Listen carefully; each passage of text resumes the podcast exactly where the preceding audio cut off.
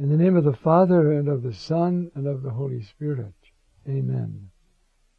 Heavenly King, Paraclete, Spirit of truth, you who are everywhere present and fill all things, treasury of all that is good and master of life, come, dwell within us, cleanse us from all stain, and save our souls, O good one. Mary, cause of our joy, pray for us.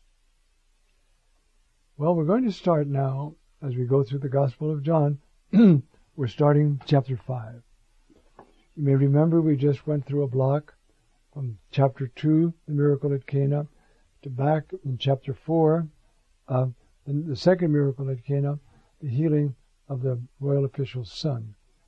Now, um, Jesus will leave Judea. I'm sorry. Um, Jesus will um, leave the north and go south again. Um, our text reads, after this, that is the miracle in uh, Cana, it was a feast of the Jews, and Jesus went up to Jerusalem. Now, John doesn't specify what feast it is. Throughout the gospel, there will always be these feasts. One of the um, basic principles of John's whole theology is that Jesus, in his death and resurrection, has fulfilled and brought to a perfection all the liturgical life of Judaism, which was given to them by God, and now is fulfilled. At this particular time, he doesn't tell us what feast. He just says it's unspecified. Jesus went up to Jerusalem. With this notice, we begin a whole section which is dedicated to Jesus' relation to the major feasts of Judaism. There's Sabbath, as we're going to find out as we go through this uh, healing of the man at the pool. And then uh, there's a Passover in chapter 6. Uh, and then there's um, the man born blind in chapter 9 the raising of Lazarus in chapter 11. The last one not, but the others are all um, Feast of Sukkot, Passover, and so forth, as we'll see. Why? Well, when we take the time, we're not going. We're going to look at this text first. What is liturgy biblically, and how does Jesus fulfill and bring to perfection the uh, feasts of the Old Testament. After all, Christmas, of course, is the birth of Jesus. But Passover is our Easter.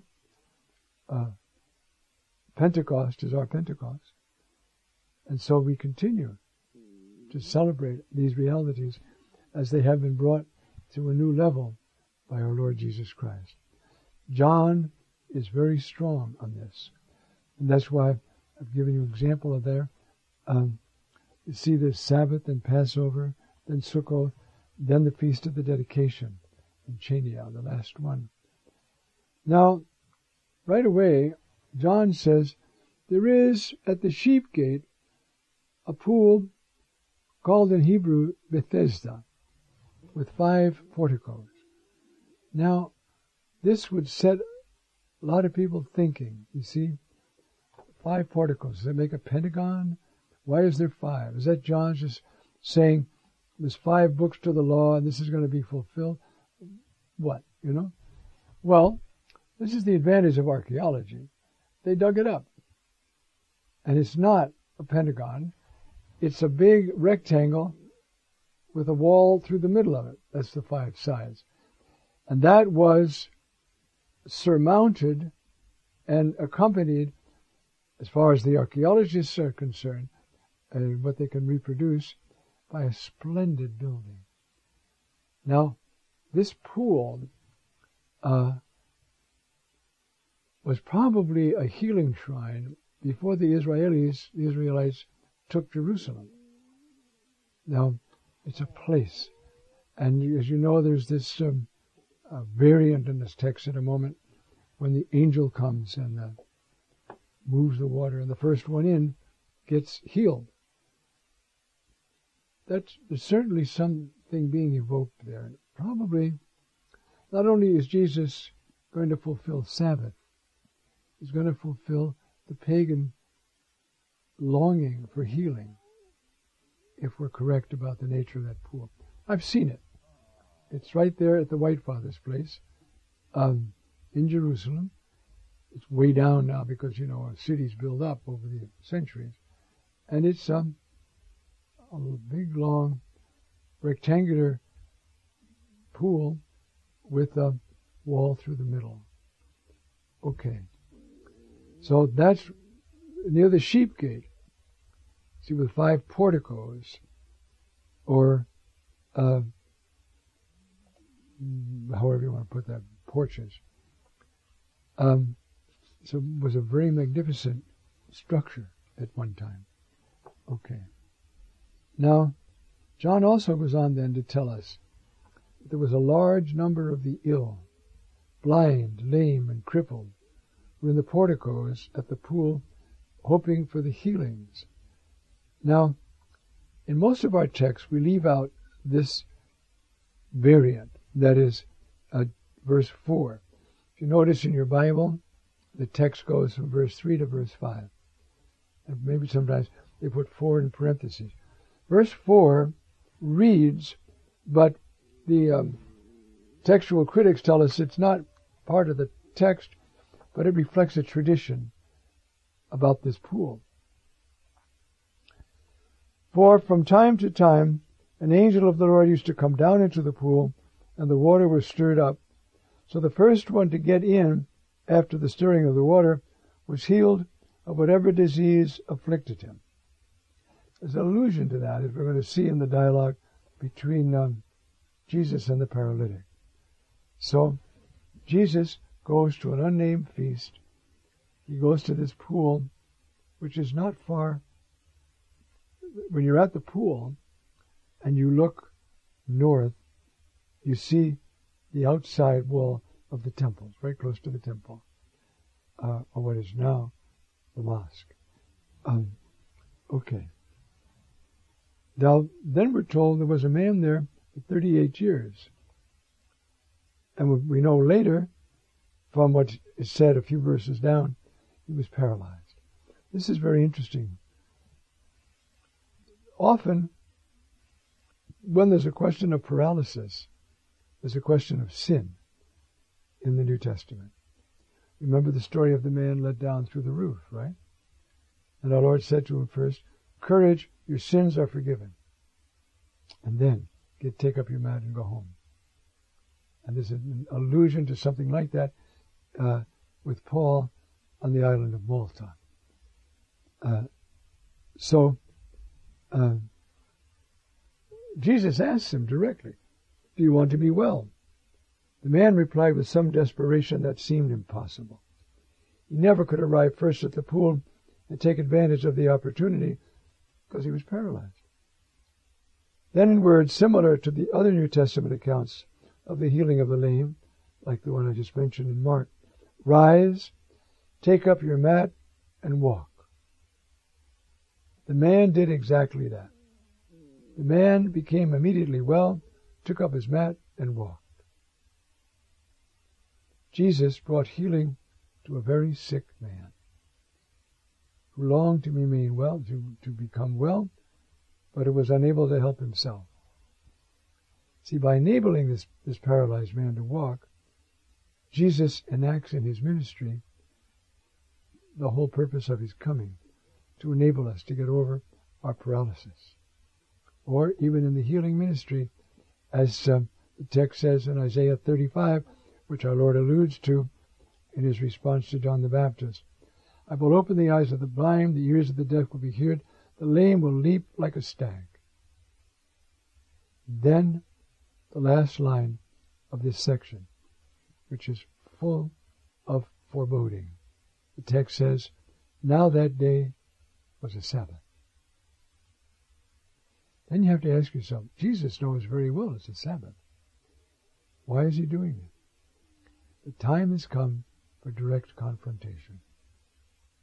And so he heals this man, knowing full well what's going to occur. give him a chance to make his claim in a public way with the Pharisees there. Uh, though he certainly must have healed the blind man, the lame man as well. And so, um, see now, uh, we have this whole notion. Huh? Uh, it's a physical sign, huh? this healing. The Lord heals us and enables us to walk, even if we're not paralyzed. And sin does paralyze, doesn't it? If we're in sin, we're uneasy, we're not happy, we don't like to relate to people, we're paralyzed, even if it's not physical. And so, uh, it's a physical demonstration of what Jesus did also spiritually. Now we move to the next section, chapter 5, verses 10 to 18, which is the beginning of the controversy. Who can work on the Sabbath? So I'll start reading the text and then we'll take a little break. Uh, the Jews said to the man who was cured, It is the Sabbath. Now you have to be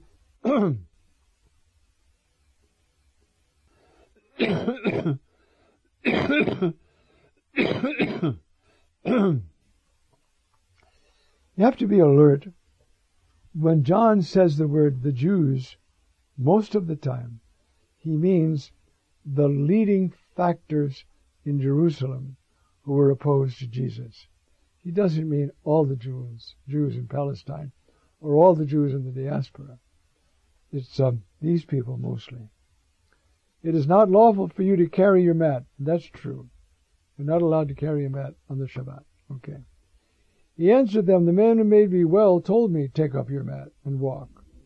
They asked him, Who is the man who told you? Take up and walk. The man who was healed had no idea who it was.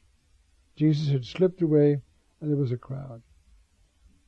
Then, after this, you can see how our Lord is orchestrating this confrontation.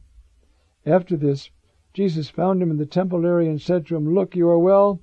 Do not sin any more. Notice again the relationship, sin and paralysis, so that nothing worse may happen to you. Then the man went and told the Jews that Jesus was the one who made him well. Now listen to what happens.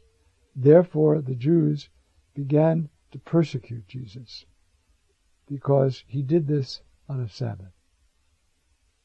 Jesus answered them, and this is very important My Father is at work until now, and I am at work. Now, for this reason, the Jews tried all the more to kill him, because he not only broke the Sabbath, but he also called God his own Father, making himself equal to God. Now, there's something to this, you see. In the legislation that we have later, um, and the discussion, I, I, want to read part of this for you. Um, see, we have to understand the Sabbath was the seventh day of the week. No work was to be done. Now, the motive in Exodus is to honor God's rest on creation. The motive in Deuteronomy is you were once a slave, now let your slaves go free. Remember that God gave you rest, okay? Um, now, so it's a perpetual covenant. And so you have that notion. The legislation began, as I'm going to point out in a moment, to say, well, God still maintains reality and still gives life, even though it's Shabbat. And it says that He rested. But He doesn't rest completely. he works on the Sabbath. Huh? Um, and so the Jews want to know who this man is. Now, when he ends, you see, this section, he says, um, see, they told, uh, the man told the, the leaders it was Jesus. So we'll stop and take a break now and then go on with this.